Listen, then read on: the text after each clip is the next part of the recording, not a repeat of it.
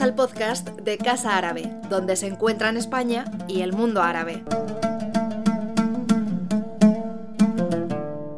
Quisiera en primer lugar bueno, agradecer a Sergio por haber pensado en Casa Árabe para hacer esta presentación.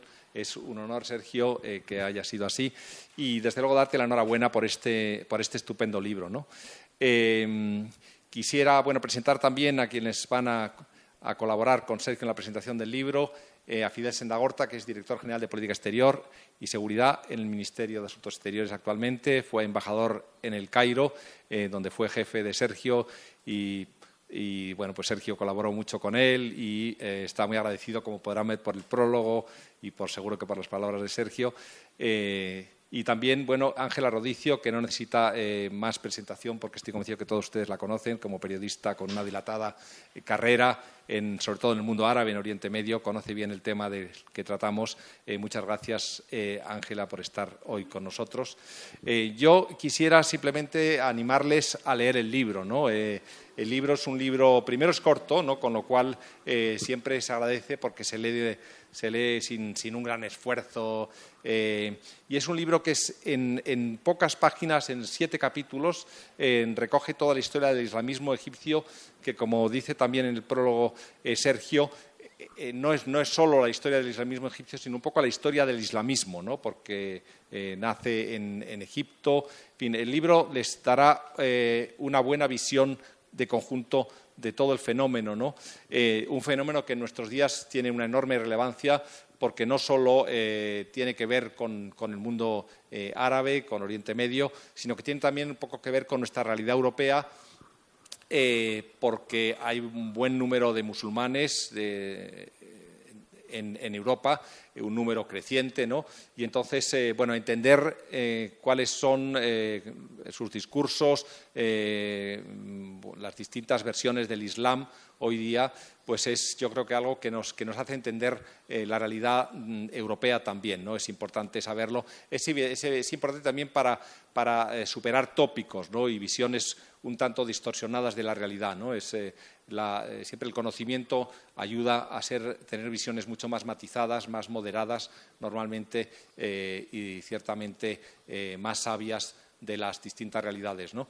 Eh, yo siempre digo, de aquí desde Casa Árabe, porque, porque es mi labor, difundir que eh, bueno, el Islam es una religión eh, que tiene muchos millones de, de, adeptos y que es la base de la ética y la moral de muchos ciudadanos del mundo eh, que actúan de una forma totalmente recta y para eso no hay más que ir a ver a los países árabes y ver cómo se comporta la gente, la, la población, que en general es gente amable, eh, más generosa en general y más abierta de lo que somos los europeos. ¿no? Eh, y en general en los países árabes uno puede pasearse alegremente por las calles eh, de madrugada sin que pase nada, a veces con mayor seguridad de lo que pasa en, las ciudades occidentales. ¿no? Detrás de esa ética, de ese comportamiento, de esa visión del mundo está la religión musulmana. ¿no? sin más, les dejo mmm, con Sergio, con Ángela y con Fidel que les hablarán eh, de este tema. Perdón, antes paso la palabra a eh, la representante de la casa editora.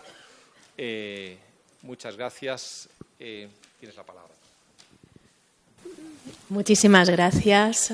Bueno, soy Elia Domingos, soy la editora de Tirano Blanco y simplemente quería personarme aquí eh, y sobre todo dar un agradecimientos. Agradecimientos en primer lugar, obviamente, a los asistentes a este acto. Muchas gracias por dedicar un tiempo a, a un libro de esta casa, un libro que, que Tirante está orgulloso, orgullosa casa editorial está orgullosa de, de tener en, en, su acervo, ¿no? en su acervo, vamos, de, de, de libros. ¿no? Eh, obviamente agradecer a Sergio eh, la confianza que ha demostrado en, esta casa. Eh, al, habernos propuesto este, este libro y uh, obviamente muchísimas gracias también a los ponentes y a la Casa Árabe por, dar cobijo a, este evento. Eh, quería comentar que este libro mmm, yo no fui exactamente la que lo tuvo en un primer momento, fue mi compañera, eh, María José Galvez, eh, que ahora ya no está entre nosotros, está, sí, cómo no, está ocupando un cargo en el ministerio. Eh, y bueno, fue ella la que lo recibió en un primer momento y pues como yo cuando posteriormente lo tuve en mis manos, creo que obviamente consideró que era un libro que era, vamos, digno de publicar con nosotros y con muchísimo gusto. Em, es un libro que efectivamente antes lo hablábamos con Ángela que la temática sí que hay bastantes versiones en inglés, se ha escrito bastante en inglés, pero en español no en español no, y es una temática bastante candente. Eh, creo que Sergio la, ha recogido, aparte de su experiencia por, estar in situ en, Egipto, ¿no? Eh, también por todo lo que lleva estudiado y se refleja íntegramente en el libro. Eh, un libro que efectivamente va mucho más allá de estos estudios que abarcan o se centran más bien en todos los acontecimientos de la primavera árabe, sino que va mucho más, eh, se centra o empieza más bien en el comienzo de ese islamismo eh, egipcio y posteriormente va abarcando todos los acontecimientos políticos hasta llegar a la actualidad. Mm, creo que en el libro se muestra el gran conocimiento de Sergio eh, un gran conocimiento que efectivamente le da pauta y le da pie a ese último capítulo eh, que de alguna forma recoge eh, pues bueno, las ideas de ese futuro del islamismo egipcio. Así que nada, sin más, no me voy a extender mucho más porque aquí los ponentes y los principales protagonistas son los participantes en las mesas. Muchísimas gracias.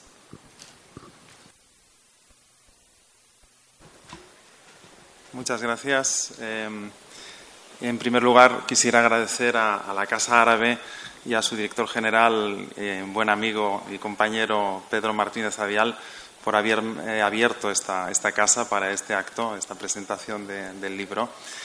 Em, como no, también agradecimiento y sincero y profundo también a la editorial, a Tirant Blanc, a su editora Elia Domínguez y también a su predecesora en el cargo, actual directora general del libro, María José Galvez, que bueno, pues acogió esta, esta propuesta editorial y, bueno, gracias a, esa, a esa disposición de la editorial, pues aquí tengo, tengo este libro. ¿no? Cómo no, em, agradezco a, Fidel Sendagorta, em, quien fue mi embajador en el Cairo, y, y quiero decir, bueno, embajador eh, yo creo que es un maestro, es un maestro de la diplomacia. Eh, uno, en el oficio en el que estamos, pues recorre distintos puestos en el Ministerio de Asuntos Exteriores, en el exterior, a veces incluso pues en, organizaciones internacionales, he tenido la oportunidad yo también en la Unión Europea, pero hay personas que a uno le marcan. Y en mi caso a Fidel Sendagorta a mí me marcó, me marcó y realmente bueno, pues fue un privilegio, un honor eh, trabajar para, para, él, con él, y es un privilegio y un honor contar con él hoy, aquí. ¿no? Por tanto, muchísimas gracias. Eh, luego, como no, Ángela Rodicio, eh, ya lo decía Pedro, ¿quién no conoce a Ángela? vamos, y yo creo que bueno, coincidimos en el, en el Cairo, año 2013, tú estabas cubriendo esos momentos tan intensos que se vivían en Egipto. Eh, mi agradecimiento. Yo creo que mi agradecimiento también es extensivo a, todos los que forman parte de tu oficio, de los, periodistas, ¿no? que trabajan y que, bueno, que hacen una labor de un valor incalculable en, en, muchos lugares del mundo, en todos los lugares del mundo y en especial en los países en conflicto. Lo hemos vivido, lo vivimos, eh, bueno, recientemente aquí tengo al embajador eh, Francisco de Miguel, que fue también mi, mi superior jerárquico, mi embajador en, Libia, eh, y allí también vimos, eh, gracias Francisco por estar aquí, vimos la importancia de los, periodistas, con lo cual muchísimas gracias. Y también quiero agradecer a todos los que están aquí eh, presentes, amigos, compañeros, familiares. sé que también hay personas que están siguiendo esta retransmisión, algunas desde, desde Egipto, y si me permiten, antes de pasarle la palabra a, los bueno, a las personas que me acompañan, pues quisiera decir unas cositas, ¿no? Eh, en, una cosita en árabe, ¿no? أنا عايز نستفيد من هذه الفرصة لأشكرك كل الأصدقاء المصريين الذي يعني ساعدنا في الفترة التي أنا كنت في في مصر وفي الدول العرب عامة. أنا أعرف اليوم سيكون في في في القاهرة صديق عميق هو الدكتور خالد محمد عباس هو مدير قسم اللغة العربية من من جامعة جامعة الأزهر وهو ساعدت لي كثير في ترجمة الأسماء العربية إلى اللغة الإسبانية. Muchas gracias. Estaba agradeciendo en particular a los amigos eh, egipcios y en especial he hecho una mención a un amigo muy, muy eh, cercano, el profesor Khaled Mohamed Abbas, eh, director del Departamento Español de la Universidad del Azhar, quien me ha ayudado, de hecho fue quien me ayudó a aprender esta maravillosa lengua que es el árabe. y que también me ha ayudado en este libro en la transliteración de, los, de las palabras árabes, de los nombres árabes al español. Pero sin más, em, eh, voy a ceder la palabra a los eh, ponentes y, bueno, al embajador, eh, director general Fidel Senagorta, gran amigo, muchas gracias. Bueno, muchas gracias, Sergio, por tus cariñosas palabras.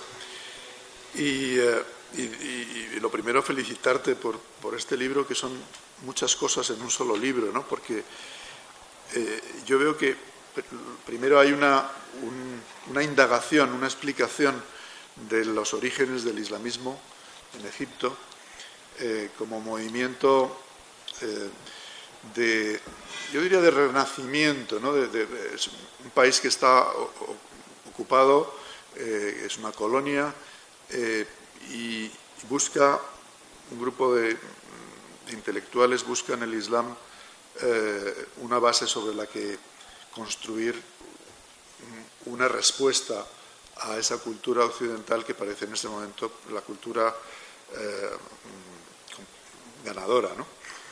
Eh, el movimiento, luego hablaremos de él, pero entonces tenemos esta explicación de los orígenes, pero también hay un relato que yo he encontrado muy riguroso de aquellos años que vivimos en, Cairo y que compartimos eh, tantas experiencias. un relato bueno, de la, revolución que hizo caer al presidente Mubarak eh, y que llevó al poder eventualmente a los hermanos musulmanes con el presidente Mursi a la cabeza y que finalmente acabó en, eh, el fracaso de la experiencia y la vuelta de los militares al poder con el eh, general al-Sisi como presidente de la República una vez más. Y finalmente también es una crítica, una crítica yo diría, por un lado científica, pero también eh, moral eh, a, los errores que cometen los hermanos musulmanes eh, y, un análisis prospectivo de por qué él cree que a pesar de estos errores que les cuestan muy caros, pero él piensa que el Islam político, que el islamismo va a seguir siendo una fuerza que va, a seguir teniendo una, un lugar en el mundo árabe por muchos años. Eh, para mí trabajar con Sergio fue siempre un lujo. Eh, bueno, primero ya habéis visto, tiene un árabe que nos da gusto oírlo eh, y, me acompañó a muchísimas entrevistas que tuvimos con, los líderes del, Egipto aquel de la revolución. Yo, lo sabe nuestro compañero Pedro Calvo Sotelo, que está aquí presente también, cuando yo llegué al, Cairo en, octubre de, del 2010, eh, bueno, pues era todo un mundo, un régimen que existía. mi antecesor me pasó su, agenda de contactos. En diciembre presento cartas credenciales ante el presidente Mubarak y eh, no le di dar muy, muy, buena suerte porque en enero estalla la revolución y el 11 de febrero eh, que lo recuerda Pedro Calosotelo en un reciente artículo en Política Exterior, eh, cae Mubarak y entonces eh, ese régimen mm, bueno, implosiona y hay que empezar a hacerse una, una, agenda de contactos nuevos porque todas las caras son nuevas. bueno, hay algunos reciclados, es verdad, del régimen anterior, pero de pronto hay muchos jóvenes que participan en esta revolución hay eh, bueno, los hermanos musulmanes que cada vez van teniendo un papel más importante, en las eh, fuerzas democráticas, liberales, eh, de izquierda, en fin. Y Sergio me ayudó a,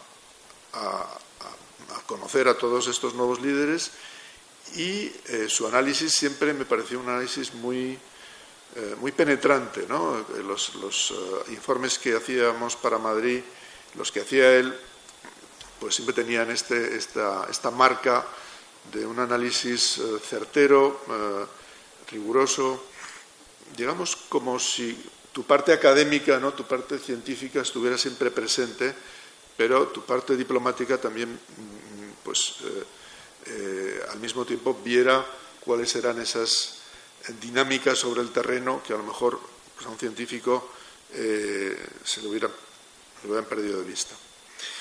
en definitiva, yo había estudiado el Islam político, yo desde que estuve destinado en Marruecos en los años 90, eh, también en, Marruecos empezaba ese, itinerario del islamismo que luego fue cooptado por el régimen marroquí. Eh, algún artículo escribí también sobre, sobre el Islam político, o fue un fenómeno que me interesó desde siempre. Y yo era de los que pensaban, tú citas, citas que en algún momento dado, eh, hasta incluso el presidente Obama en su discurso de, la Universidad del Cairo del año 2009, eh, era de los que pensaban, y yo también era de los que pensaba, que cuando vivimos la revolución en Egipto estábamos viendo un cambio de ciclo político de largo alcance. El nacionalismo egipcio, como el nacionalismo árabe, parecía que estaba en, su eclipse, eh, o en su crepúsculo, ya desapareciendo de la historia y había fuerzas emergentes de las cuales la más, quizás la más potente era el Islam político, el islamismo. Y yo pensaba que, se abría, por tanto, eh, un, momento de, posibilidades para el islamismo. Eh, mm, bien es verdad que yo me fijaba en la experiencia turca del AKP, experiencia interesantísima para todos los que estudian el Islam político, porque es una experiencia en gran medida de éxito. Eh, porque han conseguido eh, proseguir la modernización económica del país con unas, eh, con unas clases medias islamistas que conviven con las clases medias seculares que proceden de, eh, del kemalismo.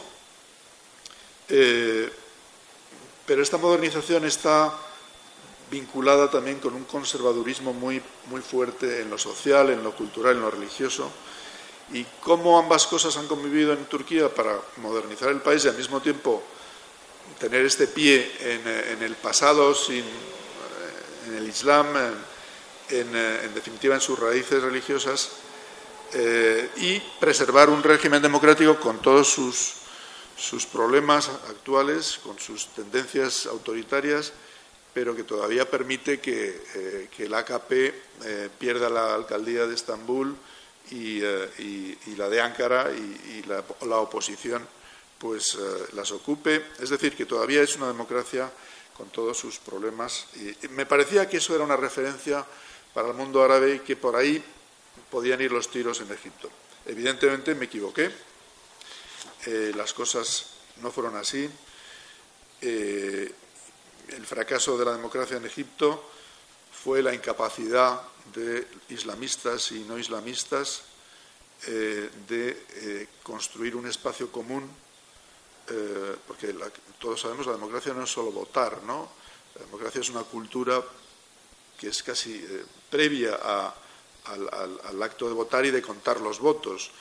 Y esa cultura los egipcios no consiguieron construirla eh, de manera que hubiera ese espacio común a todos ellos eh, en el que se pudieran encontrar y pudieran aceptar unas reglas del juego que les permitiera una alternancia en el poder sin la desconfianza de que si ganaban unos iba a ser ya para siempre eh, el famoso un voto una vez que decían de los islamistas se, iba a cumplir y por tanto como dice también Sergio en, en sus, en las conclusiones del libro hubo una incapacidad para crear un marco institucional y jurídico mutuamente aceptado entre unos y otros.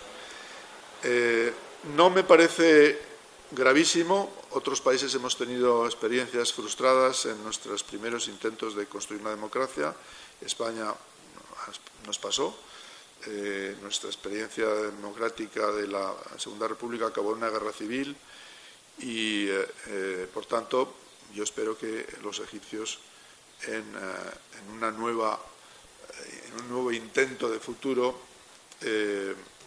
consigan lo que esta vez no han conseguido. Pero, en fin, en aquel momento no se dieron las condiciones como, acabo de intentar describir. Había además la debilidad muy grande de la clase media egipcia, una clase media pues que quizás no eran más de allá de 12 o 13 millones de personas en una población que en mi época pues ya casi alcanzaba los 90 millones, ¿no?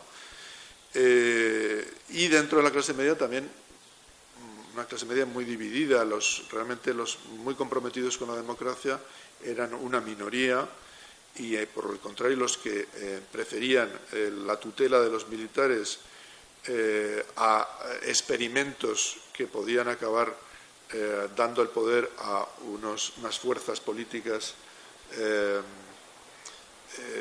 que bueno que podían digamos resquebrajar la unidad nacional egipcia pues esos miedos eran, eran evidentes en esa clase media que de hecho era, era muy minoritaria, como digo. La debilidad del Estado eh, para proveer servicios sociales básicos, pues yo creo que fue una de las grandes eh, fuentes de eh, alimentación del fenómeno islamista que se movilizaron, con, yo creo que con mucha visión, mucha habilidad para cubrir esos huecos donde el Estado no llegaba esos, vacíos de, sanidad, de educación, eh, de protección social, eh, eh, y, de esa manera consiguieron, pues, yo creo que grandes apoyos, sobre todo en los sectores más desfavorecidos de la sociedad. sin embargo, esos apoyos que les dan el, el triunfo en las elecciones que les llevan al, poder, que llevan al poder el presidente Mursi, ahí se abre un momento en el que eh, los islamistas podían haber gestionado su victoria de una manera más abierta, como yo creo que lo han hecho en Túnez, y eso los que habéis vivido en Túnez lo podéis explicar mejor, de una manera más abierta, menos sectaria, más dispuesta a compartir el poder con otras fuerzas políticas, más consciente de las debilidades de, una, de, una, democracia muy, muy frágil, eh, y eso no se produjo. Eh, tuvimos la prueba de fuego cuando los eh, hermanos musulmanes deciden no solamente ganar las elecciones parlamentarias, que lo hicieron, sino presentarse a las presidenciales, que al principio habían dicho que no lo harían. Quizás si en ese momento juegan a la autocontención y haber dejado una presidencia en manos de, otras fuerzas políticas, y, haber iniciado una convivencia de poderes, una división de poderes todavía eh, precaria, pero, pero yo creo que significativa, pues ahí hubiera podido iniciarse un diálogo que hubiera llevado quizás en, otra dirección. El hecho es que eh, lo que prevaleció en los hermanos musulmanes es la sensación de que tenían, eh, tenían que hacer un asalto al poder y que era su gran oportunidad histórica y no la podían desperdiciar con medias tintas, con, eh, eh, compartir el poder con, otras fuerzas y tenían que ir a por todas. Eso creo que fue uno de sus, graves eh, errores y un error que les costó sin duda muy caro.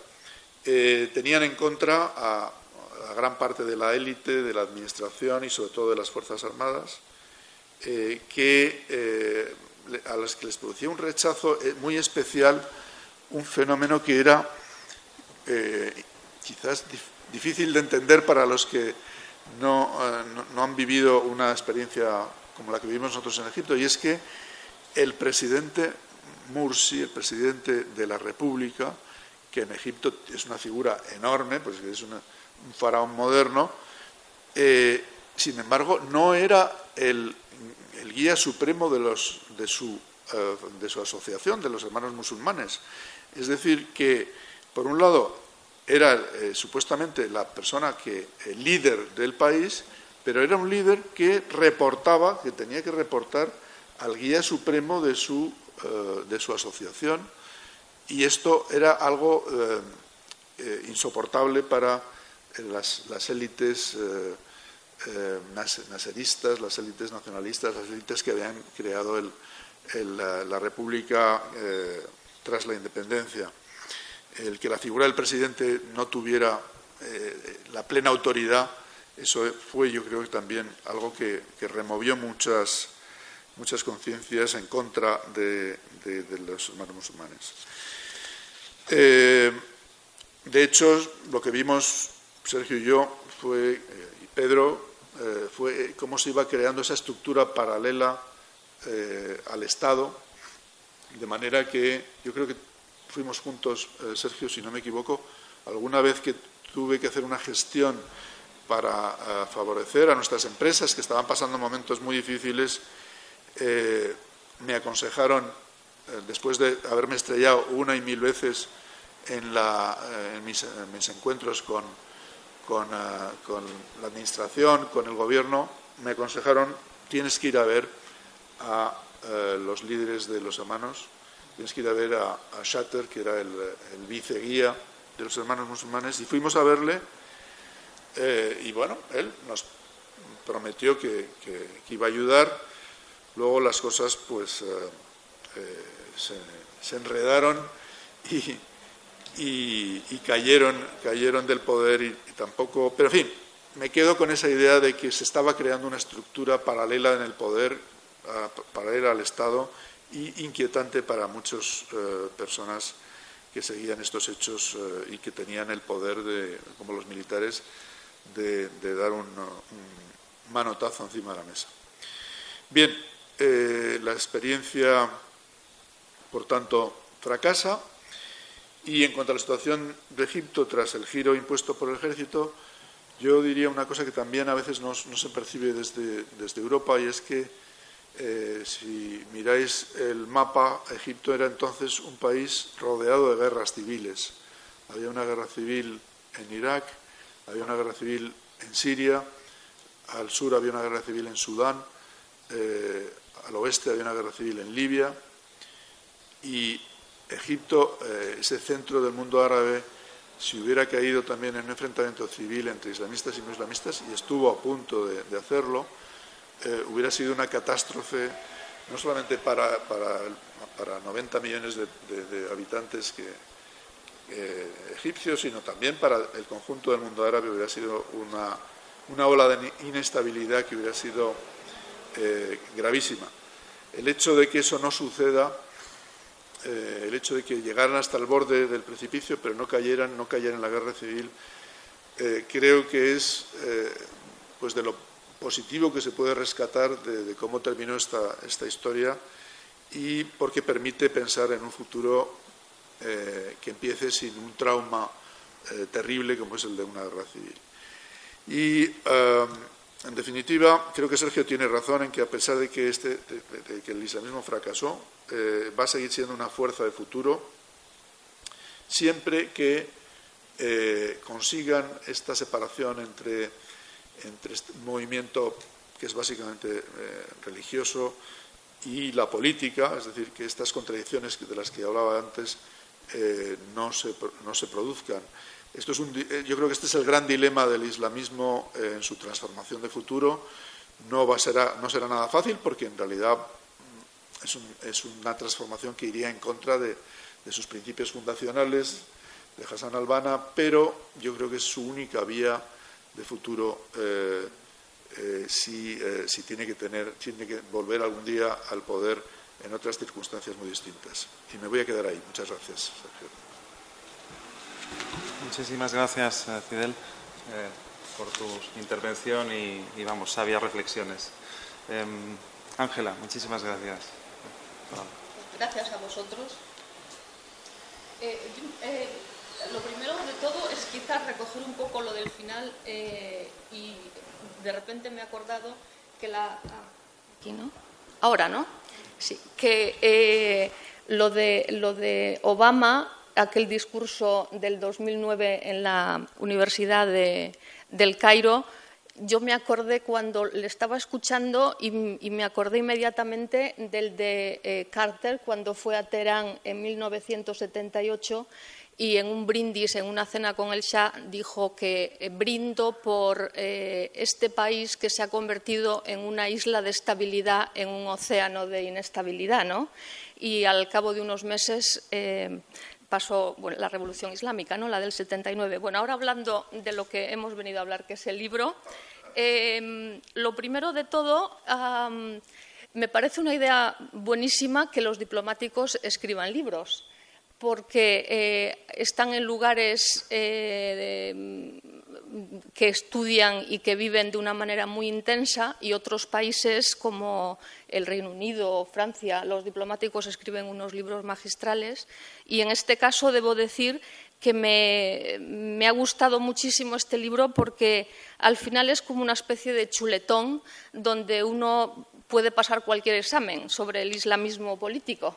Eh, lo abres, te lo lees eh, y luego además con, el ingenio de, en esta especie de, chuleta o, de, hoja de ruta por lo que es el proceloso, eh, la procelosa travesía del islamismo islámico, de político, perdón, del islamismo político em, uno se encuentra con un montón como de, flecos y entonces, pues, ah, si, si, alguien quiere estudiar más o, eh, enterarse más o, profundizar en lo que Sergio nos cuenta en su libro, pues puede ir uno a buscar las claves y, de todo este, como decía, de toda esta travesía que es el Islam político. Y además, centrándolo en el país árabe eh, más poblado y más importante, que es eh, Egipto, ¿no? con sus 80-90 millones de habitantes, que siempre es un poco el modelo o, un poco el manual ¿no? en, el que,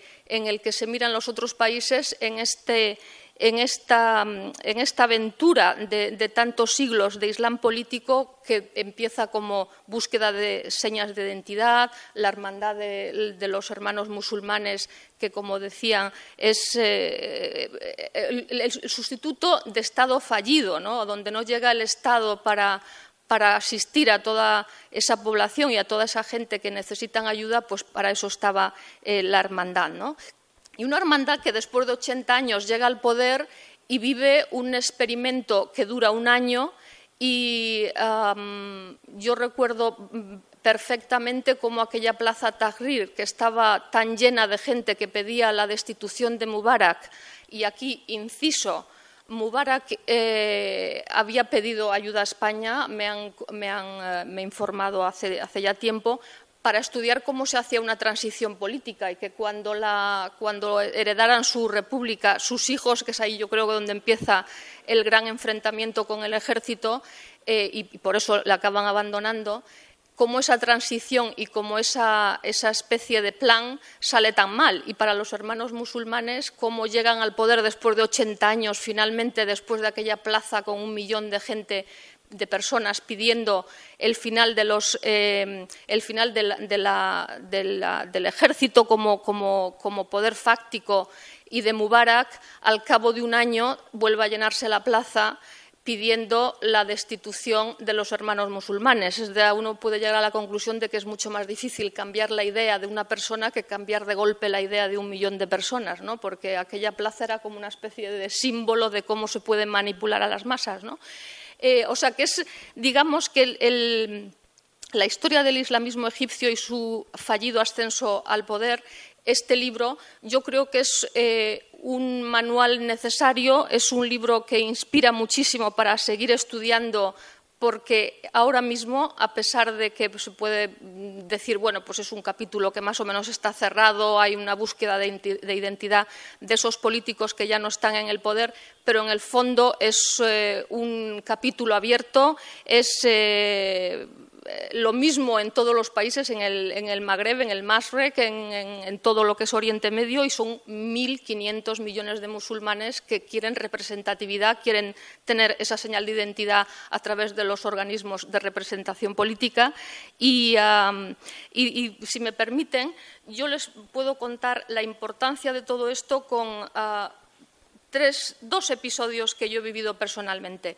Uno de ellos fue en el año 2011, después de los atentados de, las Torres Gemelas eh, eh, en Nueva York, y yo estaba entonces viviendo en Jerusalén y me enteré por un periódico que había leído eh, que había la familia de, un tal Abdallah Azzan, que vivían todavía algunos de sus miembros en Jenin, en Cisjordania, eh, y me puse a ver un poco y vi que este Abdallah San pasaba como el mentor eh, político, el mentor, em, el profesor de, Osama Bin Laden. Entonces yo pensé, bueno, pues eh, voy a ir a, a Jenin y voy a ver, a, ver si hablo con alguno de los miembros de esta familia que anden por ahí.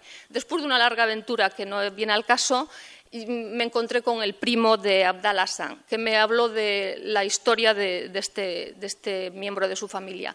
Abdal Hassan era un maestro de, escuela en una escuela elemental como Hassan Albana y, en el 67, en la Guerra de los Seis Días, eh, se había dijo yo no voy a vivir bajo, el dominio israelí, así que yo me voy a Jordania.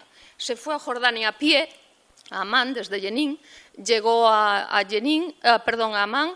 En Amán estuvo hasta el 1970, cuando después de Septiembre Negro el rey Hussein le echó. Se fue a la Universidad de Jeddah. En Jeddah empezó a dar clase y uno de sus alumnos era eh, Osama Bin Laden. Con él se fue a Peshawar, se fueron a Pakistán. Crearon esa base, la base Al-Qaeda, que era un poco pues, como la hermandad, pero en otro tipo de organización y acabó muriendo de una manera muy extraña, según algunas fuentes, los propios eh, miembros de Al-Qaeda, según otros eh, servicios secretos, en fin, que se ha quedado ahí la historia. Pero lo que les quería decir es que cuando yo llegué a Jenin y ah, fui a ver al primo de Abdallah San, em, vi en la, pared de la tienda, en en el zoco de su primo, la foto de Hassan Albana, de Said Qutb, y, él tenía un póster enorme donde todo el mundo entraba y veían, saludaban al primo, veían el póster. Y ahí se da uno cuenta de esa especie de línea roja, ¿no? que es eh, de la historia, que es eh, el Islam político y la importancia que tiene hoy. Y otro eh, episodio que les quería decir es el, o relatar es justo cuando estaban esa, esa segunda parte de la plaza del segundo millón, que en este caso querían la destitución del gobierno de los hermanos musulmanes, eh, me fui a ver en su, consulta de dentista a, a, Al-Aswani. Entonces, Al-Aswani es el escritor famoso, famosísimo por el edificio jacobián, eh, ha escrito, ahora acaba de sacar un libro que se llama, que les recomiendo si, les interesa el tema, que es La República de las Mentiras, sobre lo que pasa después de entonces. Y tuvimos, empezó siendo una, conversación, una entrevista eh, normal. Y yo me mido mucho cuando estoy haciendo eh, entrevistas a nivel profesional pero llegó un momento en que ya no me pude contener, porque cuando él había estado defendiendo en sus artículos que, que, llegase al poder, que se que celebraran elecciones eh, democráticas, las primeras en Egipto, con, con, um, con uh, candidatos civiles, entre ellos eh, Mursi o Morsi, y, después, una vez que, había participado, que fundó el movimiento Basta, eh, que les llevó al poder y que provocó la caída de Mubarak, yo le decía, pero vamos a ver, si ustedes lo que querían era hacer elecciones y han ganado unos que no les gustan, permítanles que se equivoquen de verdad antes de... Y él decía, no, que pase lo que pase, nosotros lo que no queremos es que haya un gobierno eh, islamista. ¿no? Bueno, pues ahora eh, Alan al vive en ah, Nueva York se ha exiliado. Con lo cual, al final, es un poco como la, la parábola que se cierra, ¿no? Empieza eh, la masa pidiendo el cambio de gobierno y la caída de Mubarak y el final de un estado de emergencia desde el año 58 y, y, la dictadura de las fuerzas militares y al final han acabado, ha cambiado, lo de algo tiene que cambiar para que todo siga siendo igual, ¿no? Y al final parece que lo poco que ha cambiado ha sido que entre medias ha habido un gobierno de un año de los hermanos musulmanes. Con lo cual yo creo que se abren tantas interrogantes y, da pie a tantas reflexiones y es un tema tan candente y tan de actualidad que por eso les recomiendo que, lean este libro porque, ya les digo, les da un chuletón para poder hacer todo este proceloso eh, em, eh, travesía, esta procelosa travesía. Y si me permiten, les voy a leer em, dos o tres, lo que me dejé, eh, parágrafos para que vean la, importancia y, el interés de este libro. Pero si hay algo que destaca en estos años de turbulencia y mutación es el lugar que el Islam ha ocupado en el, debate, público y el papel que movimientos y organizaciones islamistas han desempeñado en la política nacional y regional. Egipto, cuna del Islam político, fue escenario del ascenso fulgurante y pacífico de los islamistas a las más altas cotas de poder y también de su rápida y estrepitosa caída, como consecuencia de una gestión política desastrosa, la desconfianza de una parte significativa de la burocracia y la clase empresarial, una enorme presión popular y, a la postre, una intervención decidida de las Fuerzas Armadas.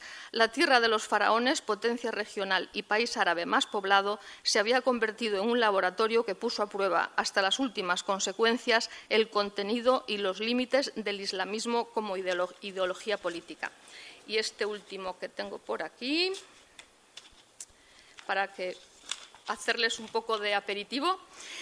Sin embargo, y a pesar de esos augurios, el islamismo que había florecido en Egipto de la mano de un maestro de escuela y sufrido 80 años de tribulaciones, alcanzó meteóricamente el cenit político para derrumbarse también de forma fugaz en poco menos de un año, dejando una estela de interrogantes en relación con la solidez de sus planteamientos y su capacidad de llevarlos a la práctica.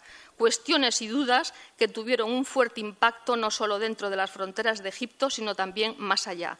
La caída de Morsi generó una sacudida regional y obligó, una vez más, a que desde otras latitudes se recalibrase la posición mantenida respecto al islamismo. digamos, el, el testigo de todos estos acontecimientos en el 2011 fue el Estado Islámico. En fin, que les recomiendo el libro. Bueno, muchísimas gracias, eh, Ángela, por eh, estas amables palabras. Eh, de nuevo, gracias a Fidel Sendagorta. me toca ahora, vamos dirigirles la palabra. Y, vamos, yo quisiera, primero, retomando un poco lo que también lo que la editora Elia Domínguez señalaba, pues destacar o, explicar por qué, por qué en, este, en este libro me remonto un poco a, a los orígenes de la islamización de Egipto. ¿no? Me lo han preguntado ¿no? en alguna ocasión. Eh, y es cierto que la mayor parte de los estudios del Islam político, el islamismo, eh, pues bueno, se circunscriben a una época eh, bueno, pues que se inicia a mediados del siglo XIX con el Renacimiento árabe y bueno, pues se extiende hasta, hasta la actualidad, ¿no? hasta la primavera árabe y todo lo que ha sucedido en los distintos países de la región.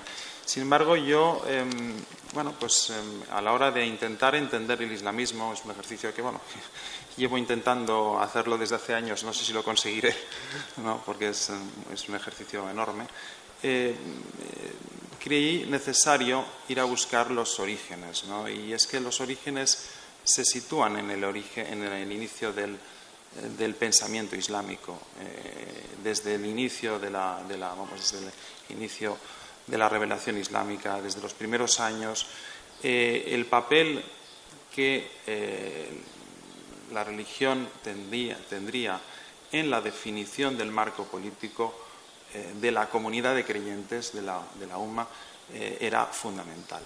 Y por tanto, ese es un elemento que se ha mantenido constante a lo largo de los siglos y que sin duda se pone en manifiesto especialmente con la eh, formalización de esta ideología política que es el islamismo. Y yo subrayo muchas veces, el islamismo es una ideología política y no hay que confundirlo mm, con los movimientos eh, o con eh, las corrientes religiosas, muchas dispares que las hay en el Islam como las hay en otras religiones.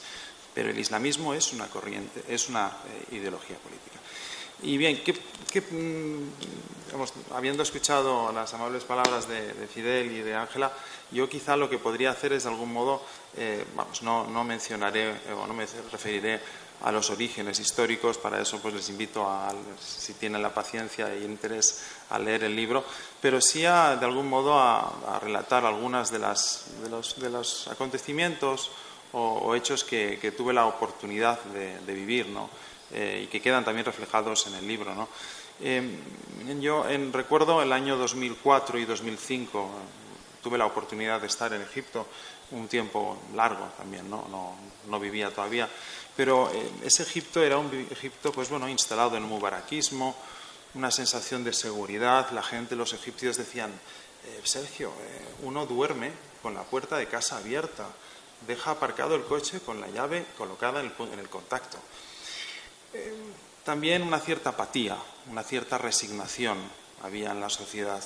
¿no? La gran mayoría de los egipcios, pues bueno, pues a lo máximo a lo que podían aspirar era convertirse en funcionarios, en funcionarios de la gran y de la ciclopia administración egipcia.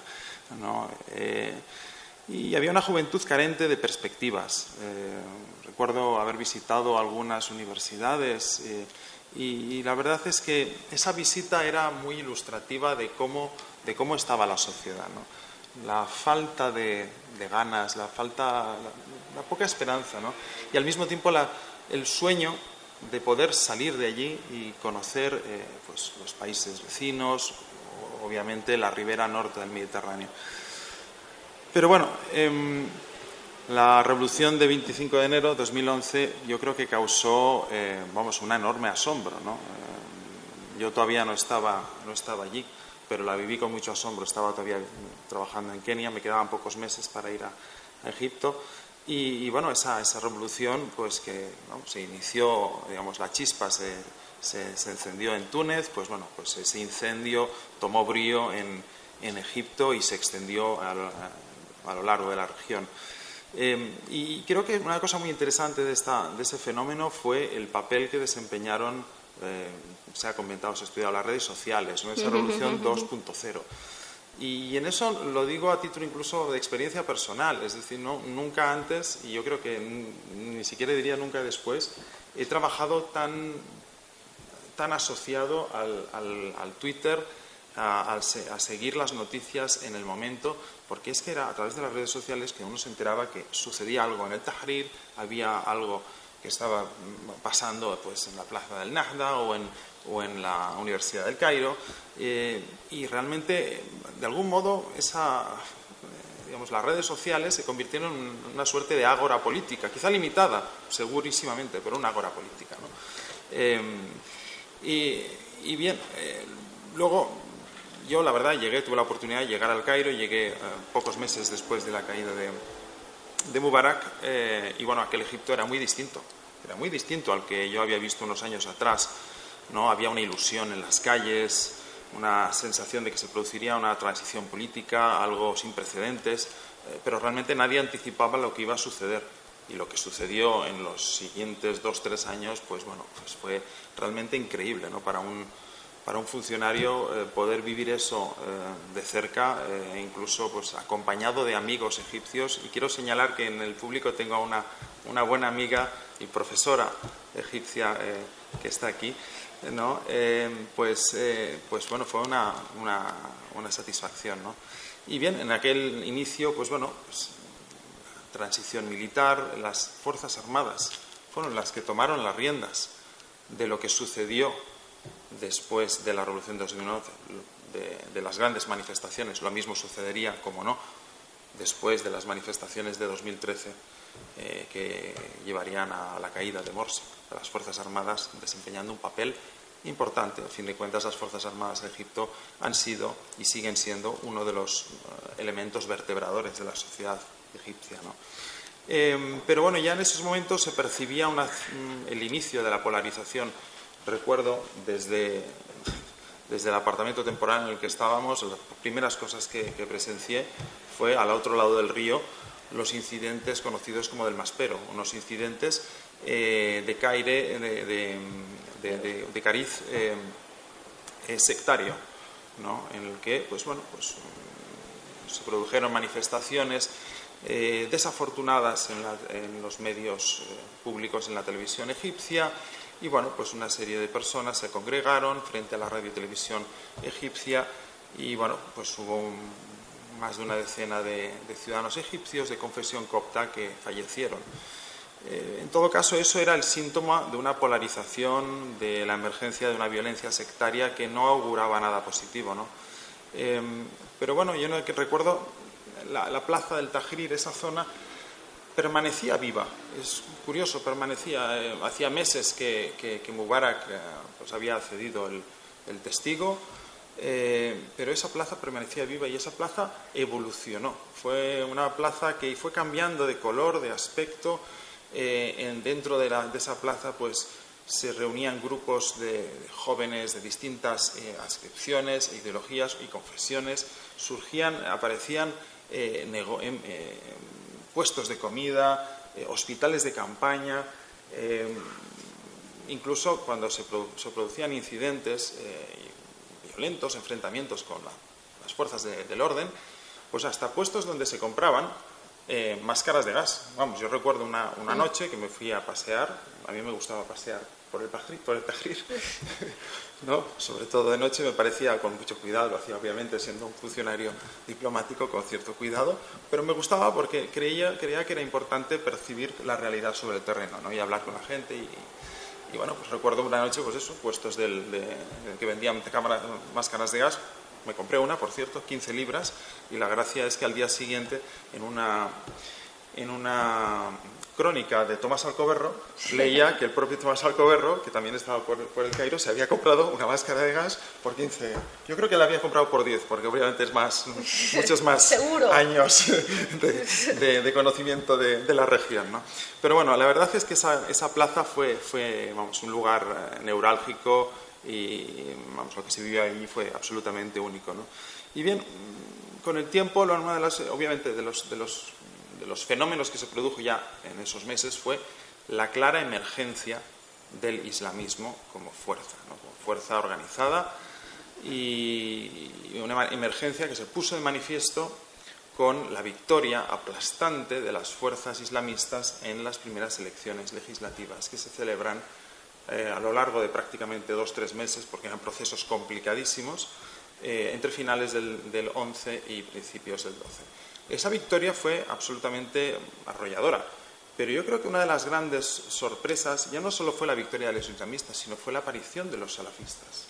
La aparición del salafismo político, digamos, el descenso del salafismo al ágora política era algo que no se había producido nunca.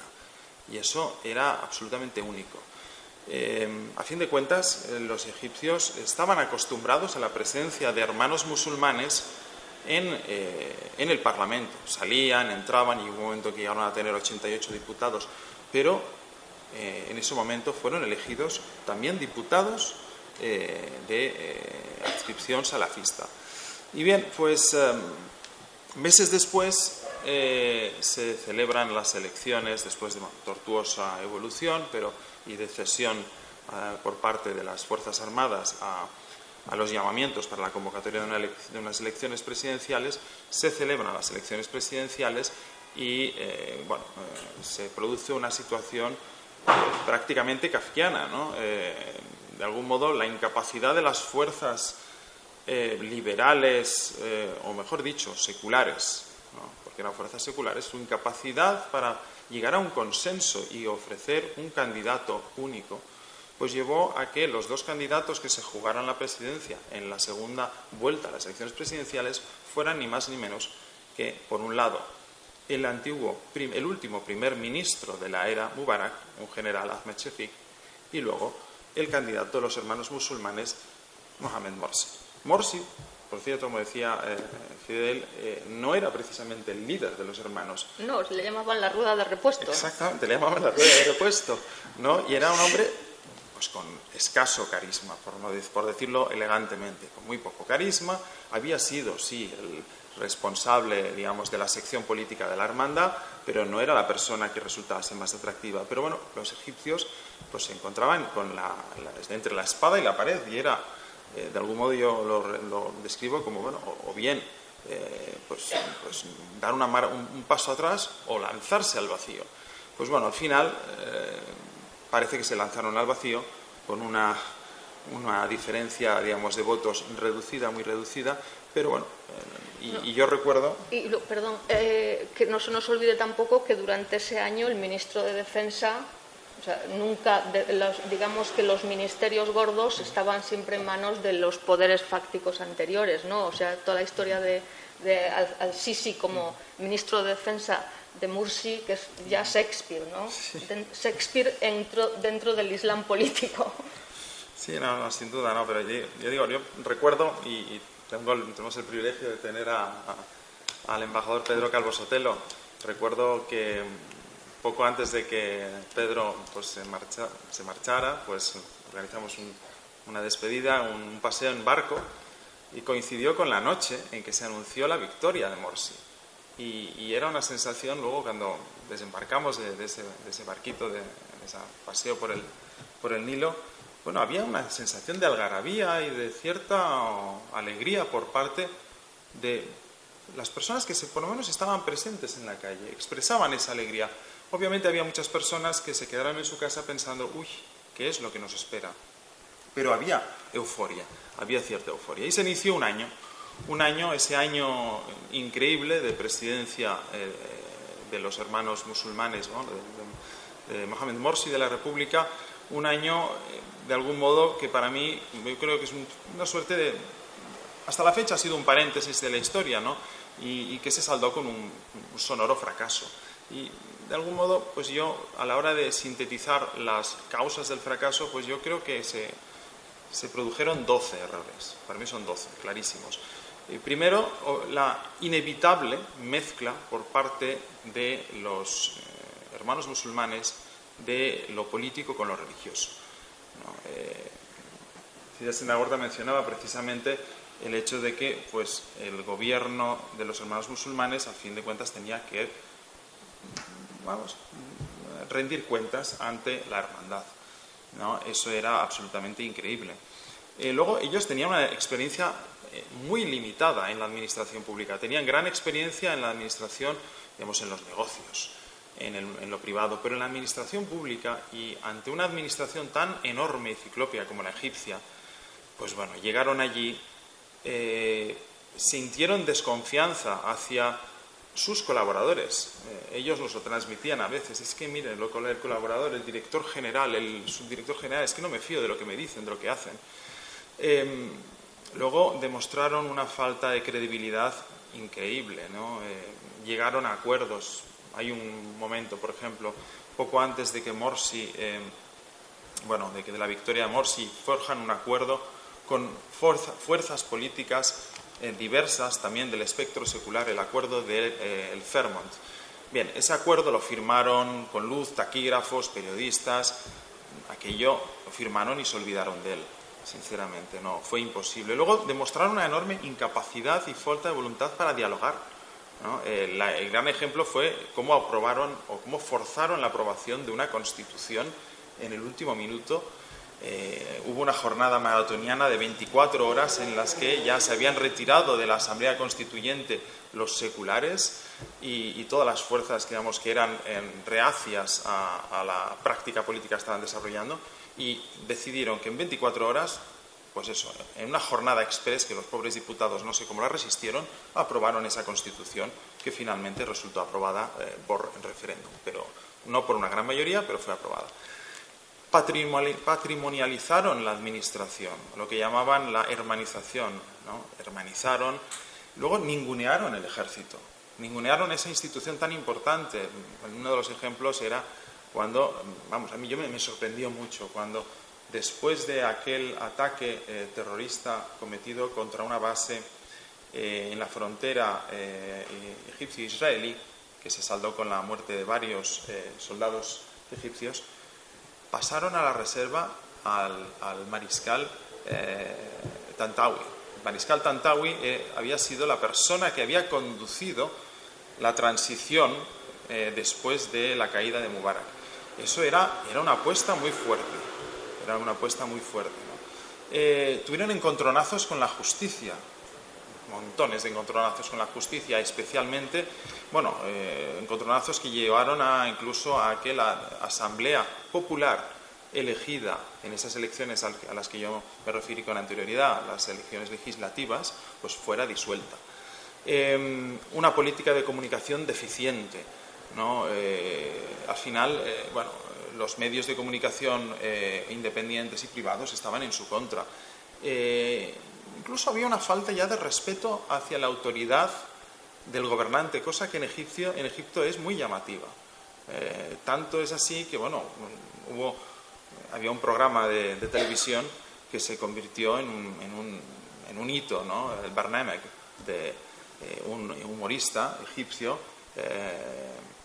y, bueno, pues realmente el país se paraba cada, cada, no sé si eran los martes o los miércoles, cuando eh, pues eh, Bassem Youssef salía allí en su, en su programa y bueno, pues realmente la, eh, pues los comentarios que hacía, la, risa, el sarcasmo, era, era enorme, ¿no? o sea, una falta de respeto. Y luego hay una cosa que a mí me resultó enormemente llamativa en esos años y es eh, el, fenómeno del socavamiento de la identidad nacional. Había un debate eh, en, esos, en esos tiempos, en esos, sobre todo durante la presidencia Morsi, acerca del papel que la religión debía tener en la sociedad y en el Estado. Y, a mí lo que me sorprendió es que algunos amigos me llegaron a decir, pero si estos eh, compatriotas, hermanos eh, egipcios que están aquí, no son egipcios. decir, si no son egipcios. O sea, el, grado de, polarización y enfrentamiento era tal que ante ese cuestionamiento que, los, que, se percibía de la identidad nacional egipcia, eh, pues llevaba a que alguna, una parte de la población considerara que los hermanos musulmanes y sus, eh, sus seguidores pues no, no fuesen realmente egipcios, los consideraban como parte de otra sociedad, no eran egipcios. Otros errores cometidos, sin duda, una cierta ambigüedad eh, respecto a la violencia y el terrorismo, bandazos en política exterior respecto de, pues, bueno, de, las relaciones tradicionales que habían mantenido con países vecinos, eh, Sudán, el conflicto israelí y palestino, Etiopía, y luego una ambición, por último, una ambición desmedida de poder. Tenía una ambición enorme. Es que llevaban 80 años esperando. Sí, sí, sí, sí. No.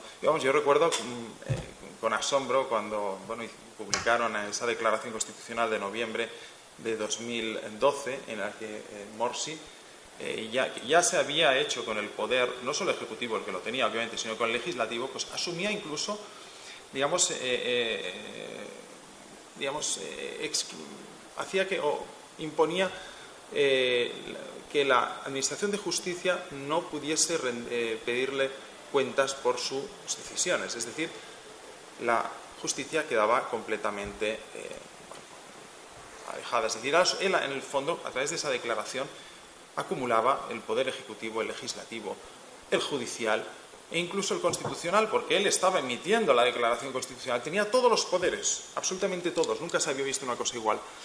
¿no? Sin embargo, también hay otra cosa que es curioso, cuando yo hablaba con, ellos, con, con islamistas de distinto perfil, pues era muy común que la denuncia por parte de ellos de que el estado profundo, pues bueno, lo tenía todo, todo previsto, que todo lo que se estaba produciendo, todos esos errores, todas esas eh, dificultades que ellos estaban encontrándose en el camino, estaban previamente, em, bueno, pues predispuestas, ¿no? recuerdo un, amigo eh, en un almuerzo, un conocido empresario, en octubre, en octubre de 2012, pocos meses después de que Mohamed Morsi llegara al poder, me dijo, próximo verano se habrá acabado. Yo me quedé absolutamente asombrado. Y otro buen amigo, muy cercano, digamos, o, con vínculos familiares con el aparato de seguridad del Estado, me decía muchas veces, no te preocupes, el director lo tiene todo controlado. Mire, no lo sé. Esto son cosas que decían unos... Eh, el país estaba completamente polarizado y la realidad es que al final, pues bueno, esa polarización se puso eh, de manifiesto eh, mediante unas manifestaciones masivas más masivas, dicen, que las que se habían celebrado en el 2011 y con una intervención de las Fuerzas Armadas. Yo la verdad es que recuerdo, el recuerdo personal que tengo sobre, sobre la redacción del telegrama, del borrador de telegrama que enviamos, eh, único, ¿no? Eh, además, un momento en que eh, las calles del Cairo sorprendentemente estaban calladas, había un silencio sepulcral. Y en el Cairo es imposible que haya silencio, porque el ruido atronador de los claxon, el tráfico, es, una ciudad que no duerme, ¿no? nunca duerme y vamos, es... Pero en aquel momento había un silencio absoluto. Y bien, pues eh, a partir de ahí, pues eh, bueno, la intervención de las Fuerzas Armadas, euforia por parte de unos e ira por parte de otros. Y refiriéndome quizá a los islamistas, eh, bueno, las, se, mantenían manifestaciones de detractores de los hermanos musulmanes en, la plaza del Tahrir, los partidarios de los islamistas de Morsi se concentraban en otras ubicaciones. Eran, el ambiente que se percibía era muy distinto. Eh, recuerdo en el Tahrir, pues eh, alguna vez pues, estuve por allí y, veía pues, los helicópteros que daban piruetas encima de, las cabezas de los, de los eh, manifestantes que un año antes pues, habían vitoreado la caída de, Mubarak, pues estaban felices, contentos, eh, percibían que estaban recuperando su país. En la otra, en la otra cara de la moneda, eh, pues las plazas estaban también muy organizadas. Una vez que tuve que acompañar a mi familia al aeropuerto, pues topé con una de esas, mm, esas plazas, paré, pasé por ahí. Estaban tranquilos, organizados Cierto es que con el paso del tiempo, bueno, aquello se convirtió en una, bueno, una suerte de situación de enorme tensión, mm, manifestaciones públicas en las que se acusaba al Estado, al ejército, de todo, ¿no?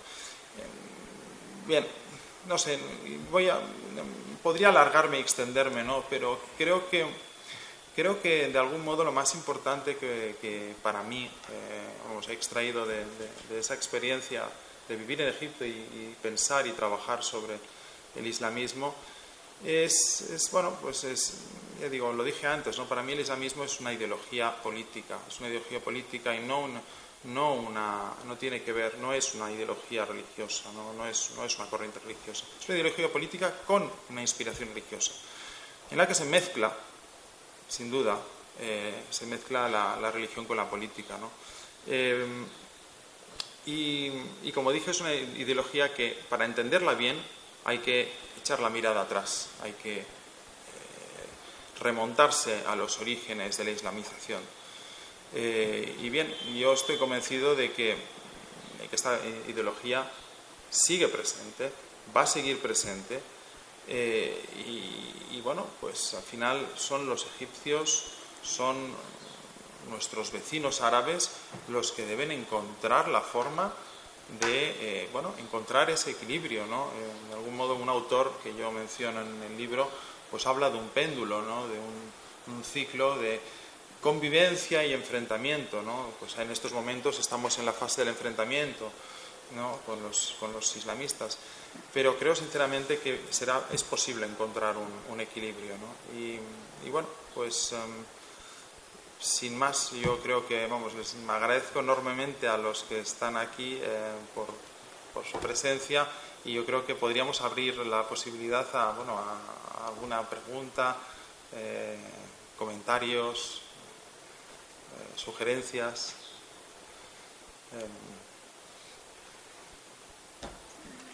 Si alguien quiere hacer alguna pregunta, pues ah, adelante. si, si me permiten. Eh, después de Egipto te fuiste a Túnez y ahí eres, es un poco del mal ejemplo al buen ejemplo, ¿no? ¿Qué, qué puedes decir de ello? De Ganush y los hermanos musulmanes en Túnez. Bueno, es cierto, yo viví en, Túnez em, durante tres años, aunque debo decir que trabajé em, en la Embajada de España en Libia, que se encontraba, eh, por, debido a las condiciones en las que se encontraba el país, pues desplazada a, a Túnez, pero bueno, como observador y al final como persona que pues, me intereso por lo que me rodea, sí, sin duda, ese es un ejemplo, un ejemplo un buen ejemplo. Al final los, em, islamistas en Túnez siguen presentes eh, en, el, entramado político. Eh, Sid Ghanouchi eh, pues bueno, preside la Cámara de Diputados, han ocupado ministerios, son capaces de alcanzar acuerdos, de forjar consensos. También es cierto que cuando uno habla con los tunecinos a pie, pues en función de, su ideología, de sus sensaciones, de su percepción, pues existe también, sigue existiendo por parte de algunos una cierta suspicacia, una cierta desconfianza. Desconfianza, en cierto modo, porque, bueno, pues al igual como sucede con los hermanos musulmanes, eh, estas organizaciones son muy opacas, son muy opacas y y, su funcionamiento interno es muy difícil de conocer ¿no? y es muy difícil de, de acceder a ellos. ¿no? Y, pero bueno, sin duda, eso es un ejemplo positivo. ¿no? Y bueno, mencionando Libia, Libia también, en Libia, eh, los hermanos musulmanes eh, pues han ocupado y ocupan lugares de puestos de responsabilidad en la administración. Eh, estando allí, bueno, tuvimos la oportunidad pues de mantener contacto, embajador, con con, eh, pues bueno, con eh, miembros del Consejo Presidencial, alguno de ellos eh, formaba parte de la organización de la Sociedad de Hermanos Musulmanes. Pero, pero, bueno, yo creo sinceramente que, bueno, lo que decía antes, ¿no? que, y si me permiten, retomaré quizá un, libro o las reflexiones del exministro de, de, Exteriores, de Cultura, Jordano, ah, Marwan Marwan Moasher em, escribió un libro, ha escrito muchísimos libros, ¿no? pero, pero en sus, en sus em, ensayos aboga por la tolerancia, ¿no? por la tolerancia y por la tolerancia como valor que, debe, que debería, pues bueno, de algún modo trascender a todas las fuerzas políticas del, mundo árabe, eh, tanto seculares como islamistas, porque al final, si, si esa tolerancia eh, la asumen como propia, tanto los, islamistas como los seculares, pues, pues finalmente podría alcanzarse ese punto de equilibrio, digamos, el péndulo podría dejar de moverse y llegar a un punto de equilibrio.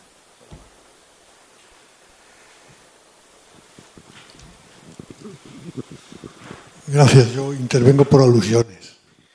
Eh, tuve la suerte de coincidir en el Cairo con Sergio unos meses, siendo embajador Fidel Senagorta, Sergio venía de Kenia y yo recuerdo con envidia su buen árabe y las llamadas que recibía desde la plaza de Tajirir, de Maher, por ejemplo, de uno de los activistas, ¿no?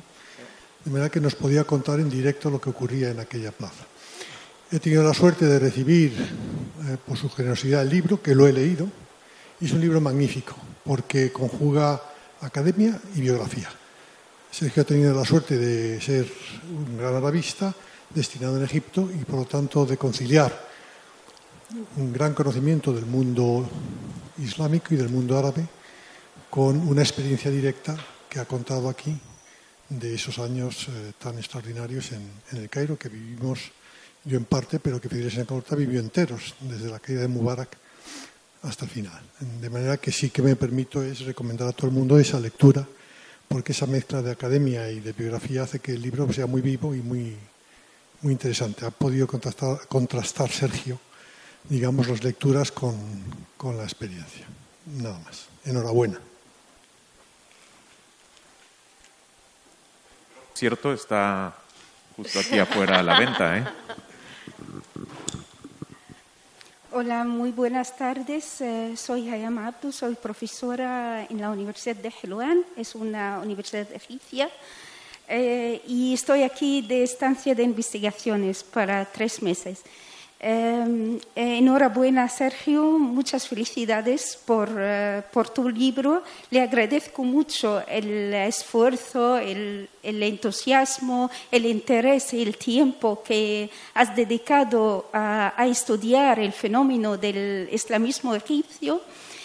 Y nada, muchas felicidades. Eh, tengo muchas ganas de, leer el libro y me gustaría mucho que, tu, libro se traducir, traduciría al árabe porque eh, sería muy interesante ver eh, una o ver este fenómeno del islamismo egipcio desde otro punto de vista o desde el punto de vista de un diplomático, de un español y además de un eh, de un testigo de primera mano de eh, una parte de esta historia cuando estuviste eh, en la Embajada de España en Egipto. Muchas gracias por la invitación y muchas felicidades.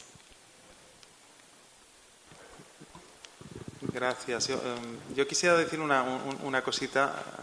primero agradecer a, al embajador eh, a Pedro Calvo Sotelo eh, por sus amables palabras y la verdad, bueno, recuerdo esos meses con, con enorme cariño eh, y, bueno, pues muchísimas gracias, Pedro. Y luego, una satisfacción tener a la profesora Hayam Abdul Mohamed aquí, buena amiga. nos conocimos hace, yo diría, 15 años, cuando estabas en aquí haciendo el doctorado. Ahora es una distinguida hispanista eh, una de las mejores hispanistas que tenemos en, en Egipto. Y, y, mencionabas una cosa que creo que es importante y quiero, y quiero señalar, ¿no? Decías, bueno, el interés que pueda tener o no traducir esto ¿no? A, al árabe, pero el interés que tiene eh, un estudio sobre esta cuestión escrita por un diplomático español, en este caso, ¿no? Y, y eso me, me, lleva a hacer un ejercicio de sincera humildad, ¿no? Eh, sincera humildad porque creo que acercarme a, un tema como este es, es, muy complicado. Es muy complicado si uno no es egipcio, si uno no es, eh, digamos, si uno no es un ciudadano de un país árabe, si uno no es musulmán. Es muy complicado, es muy complicado y por tanto mm, debo hacer un ejercicio de modestia, ¿no? Es decir, y, lo digo, y creo que lo digo en el prólogo, ¿no? No puedo rehuir de, ese enfoque, y, perdón por la expresión, pero orientalista, ¿no? porque a fin de cuentas yo soy, español, yo no soy egipcio. Por tanto, yo veo la realidad a través de mis gafas y no sé si están distorsionadas, pero intento verlo lo mejor posible. Pero muchísimas gracias, Hayama. Gracias. Eh, bueno, Muchas gracias. Eh, yo voy a empezar también, como han intervenido ya otras personas aquí, agradeciendo al autor el haber llevado a cabo la proeza de escribir este libro y de presentárnoslo. Como ha dicho Ángela Rodicio, creo que es muy importante para nosotros que junto a la bibliografía, frecuentemente en lengua inglesa, muchas veces en lengua francesa, tengamos también contribuciones importantes y valiosas en español, como lo que has hecho, Sergio. Así que muchas gracias. Debo decir que soy también diplomático, colega puede considerarse que no es mi objetivo, pero en este caso, conociendo el libro, habiendo visto su gestación, quiero decir que es sincero y que realmente creo en lo que estoy diciendo, por lo cual también agradezco a la señora editora la participación que ha tenido en que este libro salga a la luz pública. Bien, es un tema muy interesante, muy importante y que a todos nos tiene fascinados, clavados, con atención, eh, mirando cómo evoluciona el problema del islamismo, el islam político en los países del norte de África, del Oriente Próximo, el mundo árabe y el mundo musulmán en general. Tú has dicho, y yo creo que muy acertadamente, que el islamismo es sobre todo un movimiento político, un movimiento político con raíz religiosa, también con una cierta búsqueda de legitimación en la religión.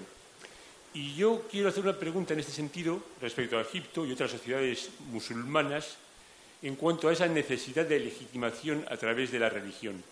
En el caso de Egipto, los hermanos musulmanes probablemente, desde fuera, los que no somos verdaderos especialistas, veíamos ese intento de legitimación a través de la religión y también un elemento de legitimación a través de la acción social, es decir, que llegaban a ayudar y a apoyar a sectores de la sociedad cuando el Estado no era capaz de prestarles la asistencia necesaria. Y eso antes de que estallara toda esta cuestión, ya había hecho que el islamismo o los hermanos musulmanes en concreto en Egipto tuvieran una cierta reputación, una cierta aura y que fueran muy conocidos también por este aspecto. Mi pregunta en realidad es, en el caso de Egipto, los otros movimientos que existen, ¿qué fuentes de legitimación tienen? Frecuentemente deben recurrir también a la legitimación religiosa, tal vez a través de bueno, la doctrina de Al-Azhar, frecuentemente. Evidentemente, un régimen militar ha tenido siempre una legitimación a través de la eficacia de la acción, a través del posible desarrollo económico, de las obras, de las infraestructuras que presentan. Pero mi pregunta y lo que me gustaría que nos expusieras es qué fuentes de legitimación tiene el poder político en Egipto y cuáles son esas fuentes en los partidos que se pueden considerar seculares y, en el poder real, que es actualmente ejercido por el mariscal Sisi, el general Sisi, y cómo se plantea este problema. Gracias.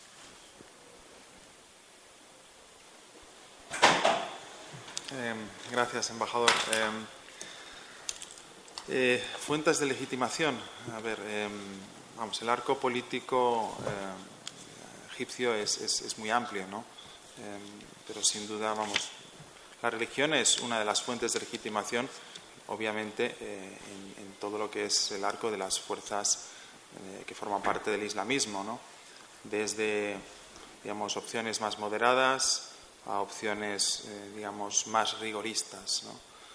sin duda, pues bueno, hermanos musulmanes en sus distintas presentaciones, ¿no? O partidos cuando los existieron eh, o, los salafistas. Al final, obviamente, la legitimación eh, está en la religión, ¿no? claro, ese es uno de los, de los, grandes problemas, ¿no? De los grandes problemas a la hora de llevar a la práctica em, el programa político, ¿no? A fin de cuentas, bueno, en el, en el emblema, en el escudo de la sociedad de los hermanos musulmanes está escrito, está escrito, el Corán es nuestra constitución. Es decir, a fin de cuentas, para, el Islam político, el islamismo, eh, es difícil articular un orden jurídico y también un, marco político que no esté marcado, definido por los preceptos de la fe. Em, más allá de este, de este espacio político, digamos, religio, em, del islamismo, pues bueno, hay fuerzas seculares, eh, laicas, eh, de corte liberal, de corte naserista, algunas eh, de izquierda, otras. y bueno, pues eso son formaciones políticas un poco que intentan emular lo que existe en el, en el mundo general, ¿no? Y, con sus particularidades. ¿no? A fin de cuentas, la izquierda en el mundo árabe eh, pues bueno, tiene un recorrido muy largo y, bueno. y luego, eh, luego está un actor importantísimo ¿no? en, Egipto también, eh, que son las Fuerzas Armadas. ¿no? Y de algún modo, yo antes lo decía, es uno de los vertebradores de la nación, ¿no? uno de los elementos que, que cohesiona esa nación y, por tanto la nación también es uno de los elementos, digamos, eh, de legitimación de la acción política, en este caso de aquellas eh, personas u organismos u organizaciones más afines al aparato de, de, seguridad del Estado, a las Fuerzas Armadas, pero bueno, no sé si quizá el embajador o Ángela quieran apuntar alguna cosa. Bueno, no, yo insistir en esto último que ha dicho Sergio. Eh, Egipto es uno de los países que tiene una continuidad histórica más eh, larga.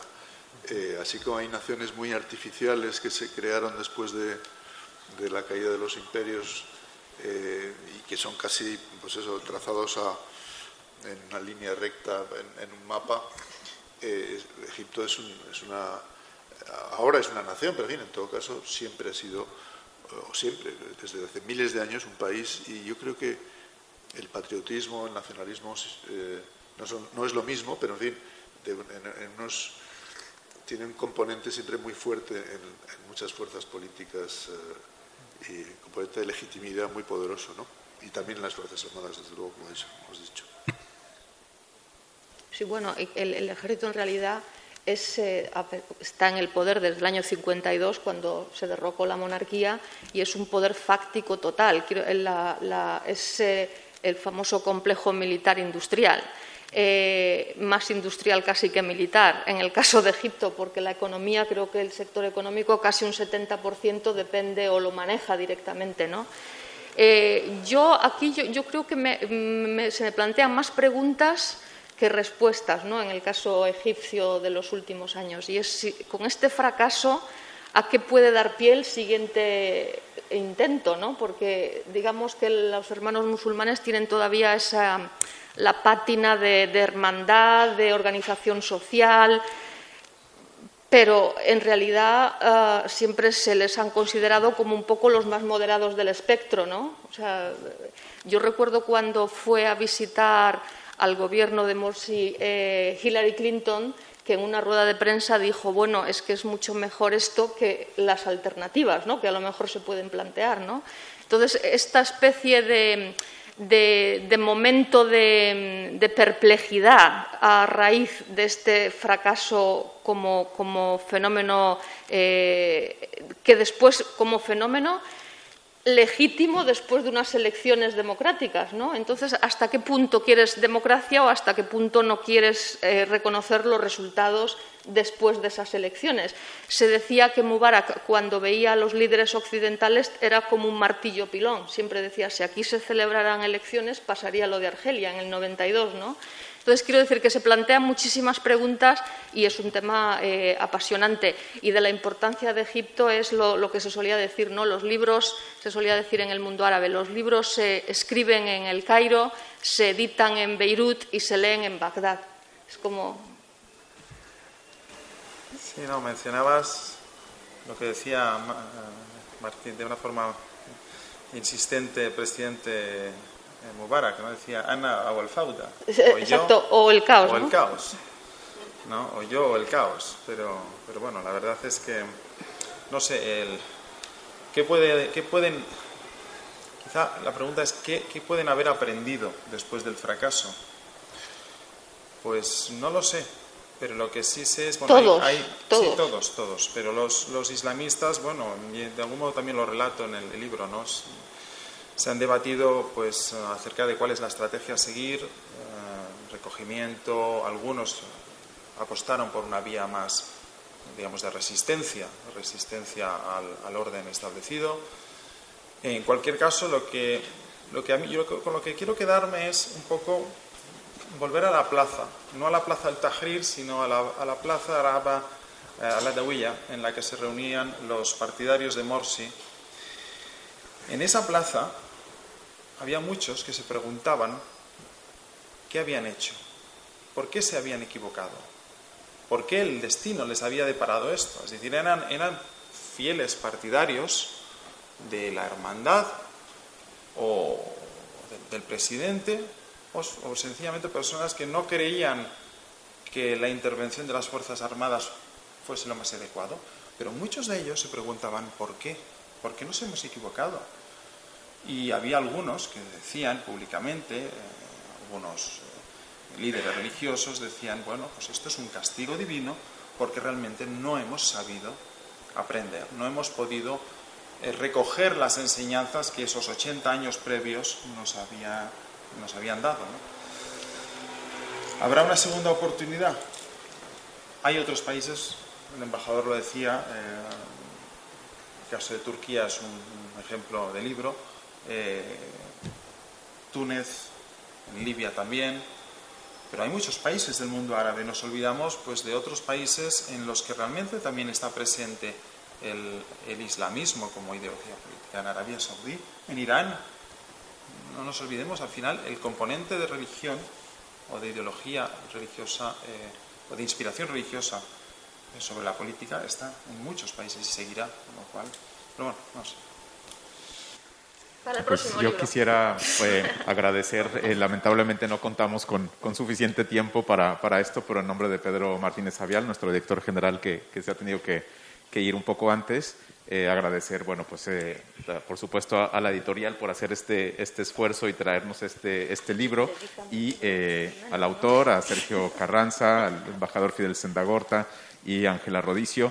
Desde luego el caso de Egipto lo hemos analizado aquí en Casa Árabe muchas veces y hemos hablado también de esa falta de madurez política que existía debido a la falta de libertad política.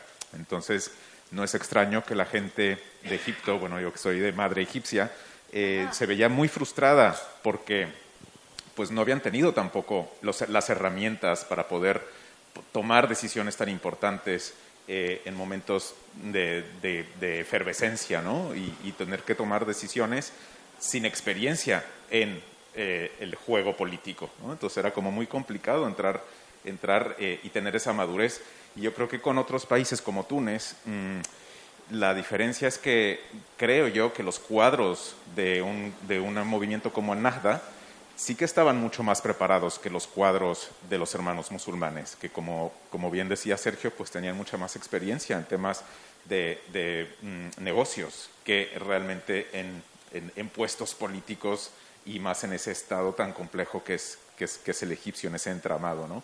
Pero bueno, pues muchas, muchas preguntas todavía para los meses siguientes y seguramente que estaremos siguiéndolas aquí en Casa Árabe. Hasta pronto entonces, muchas gracias.